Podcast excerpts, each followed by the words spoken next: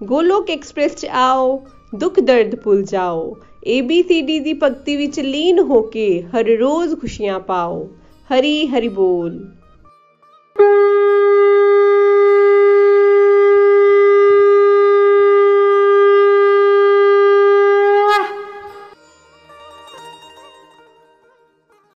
हरे कृष्णा हरे कृष्णा कृष्णा कृष्णा हरे हरे हरे राम हरे राम राम राम हरे हरे ਹਰੀ ਹਰੀ ਬੋਲ एवरीवन ਮੈਂ ਰੂਪਾਲੀ ਸ਼ਰਮਾ ਅੰਮ੍ਰਿਤਸਰ ਤੋਂ ਅੱਜ ਮੈਂ ਸ਼੍ਰੀ ਹਰੀ ਜੀ ਦੀ ਕਿਰਪਾ ਨਾਲ ਆਪ ਸਭ ਨਾਲ ਆਪਣੀ ਸਪਿਰਚੁਅਲ ਜਰਨੀ ਸ਼ੇਅਰ ਕਰਨਾ ਚਾਹੁੰਦੀ ਹਾਂ ਮੈਂ ਗੋਲਕ ਐਕਸਪ੍ਰੈਸ ਨਾਲ ਜੁਲਾਈ 2020 ਨੂੰ ਜੁੜੀ ਮੇਰਾ ਸਕੂਲ ਫਰੈਂਡਸ ਦਾ ਗਰੁੱਪ ਬਣਿਆ ਹੋਇਆ ਸੀ, ਜਿਸ ਵਿੱਚ ਮੈਂ ਜ਼ਿਆਦਾਤਰ ਧਾਰਮਿਕ ਮੈਸੇਜ ਹੀ ਪਾਇਆ ਕਰਦੀ ਸੀ।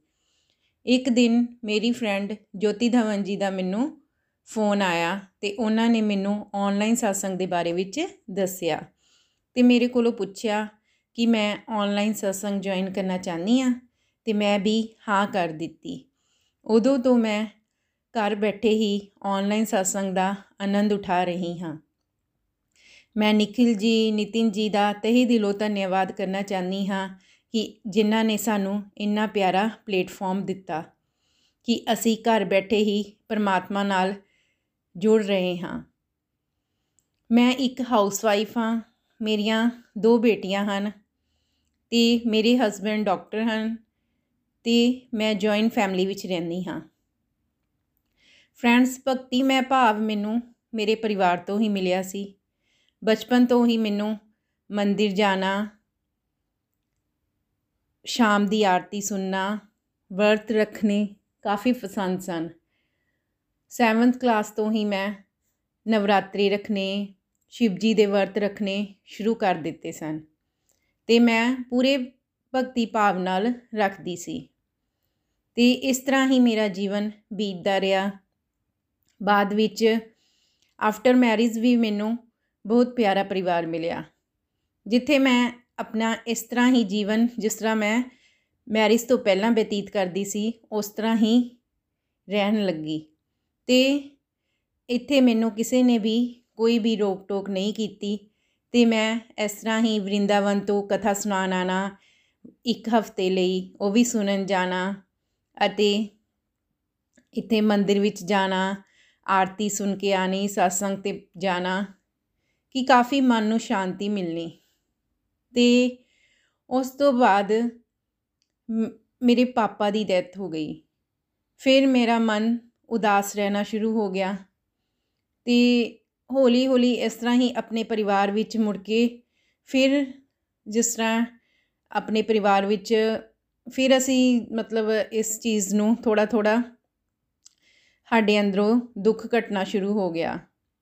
ਬਾਅਦ ਵਿੱਚ 2018 ਨੂੰ ਮੰਮਾ ਦੀ ਡੈਥ ਹੋਈ, ਜਿਸ ਤੋਂ ਬਾਅਦ ਤੇ ਮੇਰਾ ਜਿਸ ਤਰ੍ਹਾਂ ਅੰਦਰੋਂ ਬਿਲਕੁਲ ਹੀ ਮਨ ਅਤੇ ਖੁਸ਼ੀ ਖਤਮ ਹੋ ਜਾਂਦੀ ਹੈ ਤੇ ਬਸ ਹਮੇਸ਼ਾ ਰੋਂਦੇ ਹੀ ਰਹਿਣਾ, ਬਸ ਦੁਖੀ ਰਹਿਣਾ ਤੇ ਆਪਣੇ ਅੰਦਰ ਇਹੀ ਮਹਿਸੂਸ ਕਰਦੇ ਰਹਿਣਾ ਕਿ ਰੱਬ, ਰੱਬਾ ਮੇਰੇ ਮੰਮੀ ਪਾਪਾ ਨੂੰ ਕਿਉਂ ਲੈ ਗਏ ਹੋ, ਮੇਰੇ ਤੋਂ ਕਿਉਂ ਦੂਰ ਕਰ ਦਿੱਤਾ ਉਹਨਾਂ ਨੂੰ। ਬਸ ਇਸ ਤਰ੍ਹਾਂ ਹੀ ਸਾਰਾ ਕੰਮ ਕਰਦੇ ਹੋਏ ਹਮੇਸ਼ਾ ਦੁਖੀ ਰਹਿਣਾ। ਉਸ ਤੋਂ ਬਾਅਦ 2020 ਵਿੱਚ ਮੇਰੀ ਫਰੈਂਡ ਦਾ ਜਦੋਂ ਕਾਲ ਆਇਆ ਤੇ ਮੈਨੂੰ satsang ਦੇ ਨਾਲ ਜੋੜਿਆ ਤੇ ਉਸ ਤੋਂ ਬਾਅਦ ਹੌਲੀ ਹੌਲੀ ਮੈਨੂੰ ਪਤਾ ਲੱਗਣਾ ਸ਼ੁਰੂ ਹੋਇਆ ਕਿ ਅਸੀਂ ਆਤਮਾ ਹਾਂ ਅਤੇ ਆਤਮਾ ਹਮੇਸ਼ਾ ਅਜ਼ਰ ਅਮਰ ਰਹਿੰਦੀ ਹੈ, ਇਸ ਦਾ ਕਦੀ ਵੀ ਨਾਸ਼ ਨਹੀਂ ਹੁੰਦਾ ਹੈ। ਤੇ ਸਰੀਰ ਜੋ ਹੈ, ਇਹ ਨਾਸ਼ਵਾਨ ਹੈ। ਜਿਸ ਤਰ੍ਹਾਂ ਅਸੀਂ ਡੇਲੀ ਰੂਟੀਨ ਵਿੱਚ ਆਪਣੇ ਕੱਪੜੇ ਬਦਲਦੇ ਹਾਂ, ਇਸ ਤਰ੍ਹਾਂ ਹੀ ਸਾਡੀ ਆਤਮਾ ਸਰੀਰ ਬਦਲਦੀ ਹੈ।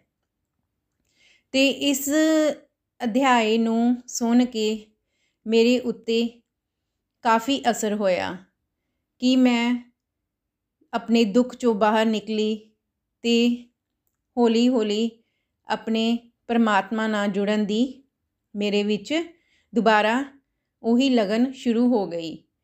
ਫਿਰ ਸਾਸੰਗ ਤੋਂ ਬਾਅਦ ਹੀ ਇਹ ਸਭ ਪ੍ਰਭਾਵ ਮੇਰੇ ਵਿੱਚ ਪੈਣ ਲੱਗਾ। ਸਾਸੰਗ ਤੋਂ ਪਹਿਲਾਂ ਕਿ ਆਪਣਾ ਟਾਈਮ ਵੇਸਟ ਕਰਨਾ, ਬੈਠੇ ਰਹਿਣਾ, ਫਾਲਤੂ ਵਿੱਚ ਹੀ ਲੇਟੇ ਰਹਿਣਾ ਟੀਵੀ ਦੇਖਦੇ ਰਹਿਣਾ ਟੀਵੀ ਵਿੱਚ ਸੀਰੀਅਲ ਹੀ ਦੇਖਦੇ ਰਹਿਣਾ ਅਤੇ ਜੇ ਫੋਨ ਦੇਖ ਰਹੇ ਹਾਂ ਤੇ ਉਹਦੇ ਵਿੱਚ ਵੀ ਕਾਫੀ ਇਸ ਤਰ੍ਹਾਂ ਹੀ ਟਾਈਮ ਵੇਸਟ ਕਰਦੇ ਰਹਿਣਾ। ਤੇ ਕਿਸੇ ਨਾਲ ਗੱਲ ਕਰਦੇ ਪਏ ਹਾਂ ਤੇ ਬਸ ਫालतू ਗੱਲਾਂ ਹੀ ਕਰੀ ਜਾਣੀਆਂ ਕਿ ਜਿਸ ਨਾਲ ਸਾਰਾ ਆਪਣਾ ਟਾਈਮ ਇਸ ਤਰ੍ਹਾਂ ਹੀ ਵੇਸਟ ਕਰ ਦੇਣਾ। ਪਰ satsang ਜੁਆਇਨ ਕਰਨ ਤੋਂ ਬਾਅਦ ਸਾਨੂੰ ਪਤਾ ਚੱਲਾ, ਚੱਲਿਆ ਕਿ ਸਾਨੂੰ ਆਪਣਾ ਸਮੇਂ ਪ੍ਰਭੂ ਜੀ ਪ੍ਰਭੂ ਜੀ ਦੇ ਨਾਮ ਵਿੱਚ ਲਾਣਾ ਚਾਹੀਦਾ ਹੈ, ਪ੍ਰਭੂ ਜੀ ਦੀ ਭਗਤੀ ਕਰਨੀ ਚਾਹੀਦੀ ਹੈ। ਤੇ ਹਰ ਆਪਣੇ ਕੰਮ ਵਿੱਚ ਨਾਮ ਜਾਪ ਕਰਦੇ ਹੋਏ ਸਾਰੇ ਘਰ ਦੇ ਕੰਮ ਕਰਨੇ ਚਾਹੀਦੇ ਹਨ।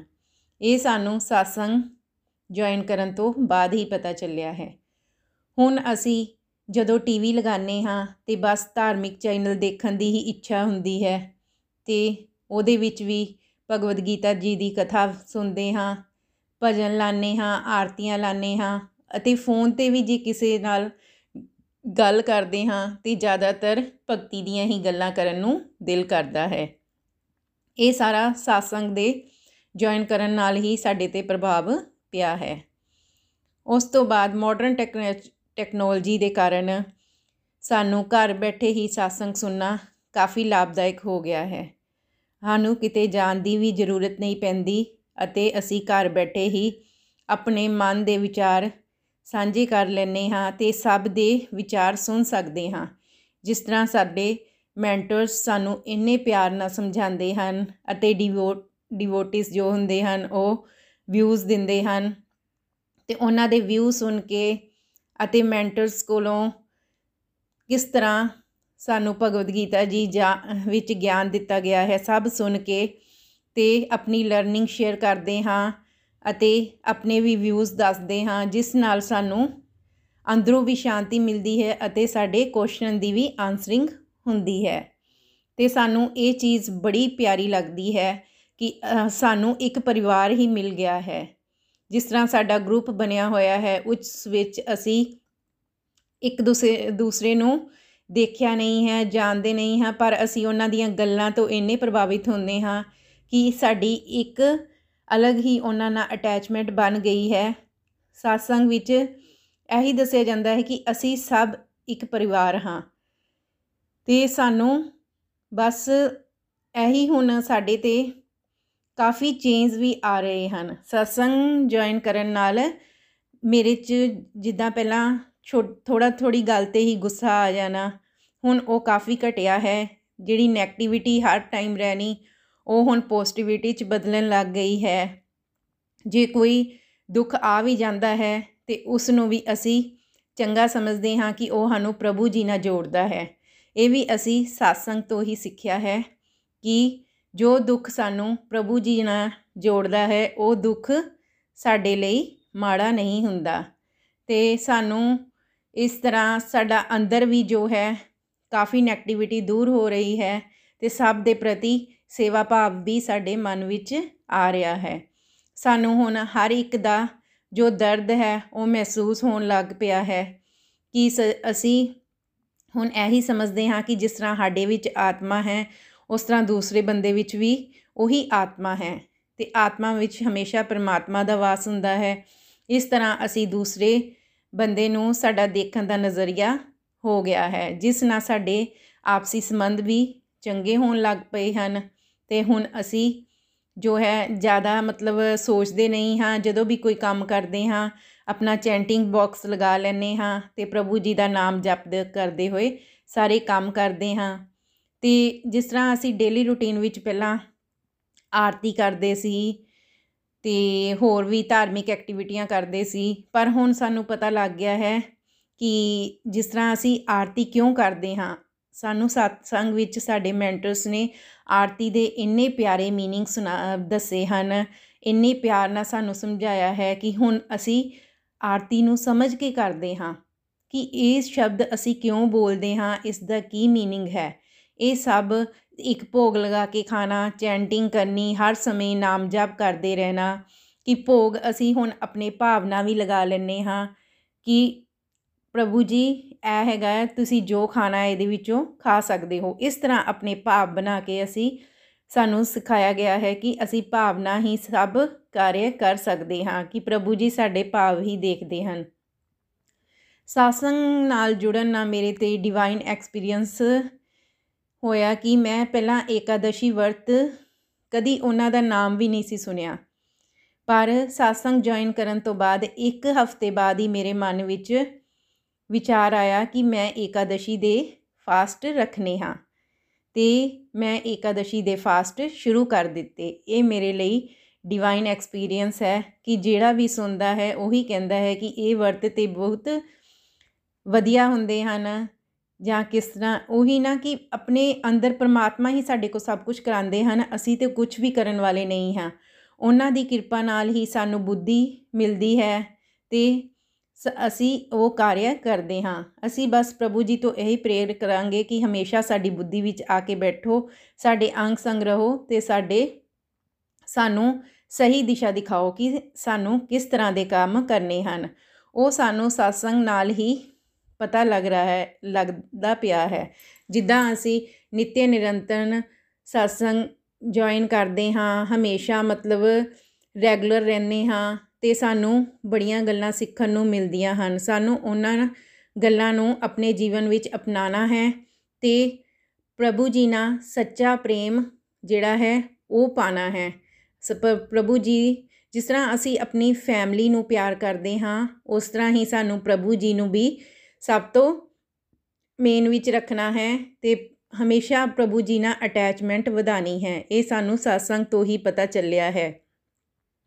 ਤੇ ਮੈਂ ਨਵੇਂ ਜੁਆਇਨ ਕਰਨ ਵਾਲਿਆਂ ਨੂੰ ਇਹੀ ਕਹੂੰਗੀ ਕਿ satsang ਜ਼ਰੂਰ ਸੁਣਨਾ ਚਾਹੀਦਾ ਹੈ। ਇਹ ਸਾਡੇ ਅੰਦਰ ਦੀ ਕਾਫੀ ਨੈਗੇਟਿਵਿਟੀ ਨੂੰ ਦੂਰ ਕਰਦਾ ਹੈ, ਸਾਨੂੰ ਸਹੀ ਰਾਸਤਾ ਦਿਖਾਉਂਦਾ ਹੈ, ਗਲਤ ਸਹੀ ਦਾ ਸਾਨੂੰ satsang ਤੋਂ ਹੀ ਪਤਾ ਚੱਲਦਾ ਹੈ ਕਿ ਅਸੀਂ ਅੱਗੇ ਗਲਤ ਕੰਮ ਕਰਦੇ ਸੀ, ਪਰ ਸਾਨੂੰ ਕਦੀ ਮੰਨਦੇ ਨਹੀਂ ਸੀ ਕਿ ਅਸੀਂ ਕੁਝ ਗਲਤ ਕੀਤਾ ਹੈ। ਪਰ satsang ਜੁਆਇਨ ਕਰਨ ਨਾਲ ਸਾਨੂੰ ਪਤਾ ਚੱਲ ਗਿਆ ਹੈ ਕਿ ਸਾਨੂੰ ਆਪਣੇ ਜੋ ਗਲਤ ਕੰਮ ਹੈ, ਉਹਨਾਂ ਨੂੰ ਦੁਹਰਾਣਾ ਨਹੀਂ ਹੈ ਤੇ ਉਸ ਰਸਤੇ ਤੋਂ ਬਾਹਰ ਆਣਾ ਹੈ ਤੇ ਆਪਣੇ ਅੰਦਰ ਦੀ ਨੈਗੇਟਿਵਿਟੀ ਨੂੰ ਦੂਰ ਕਰਨਾ ਹੈ।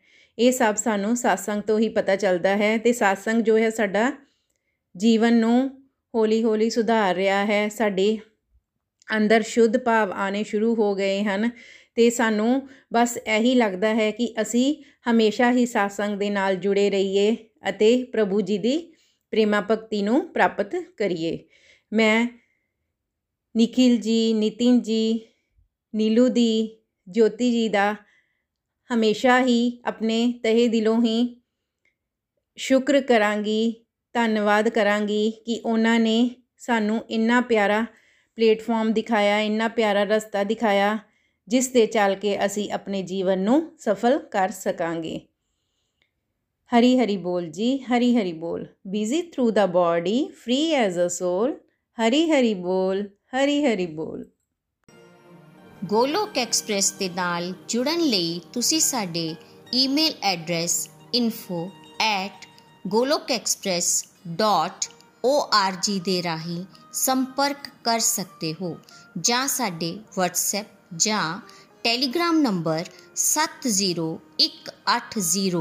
7018026821 ਨਾਲ ਵੀ ਜੁੜ ਸਕਦੇ ਹੋ। ਤੁਸੀਂ ਸਾਡੇ ਨਾਲ Facebook ਪੇਜ ਜਾਂ YouTube ਚੈਨਲ ਦੇ ਰਾਹੀਂ ਵੀ ਜੁੜ ਸਕਦੇ ਹੋ। ਹਰੀ ਹਰੀ ਬੋਲ।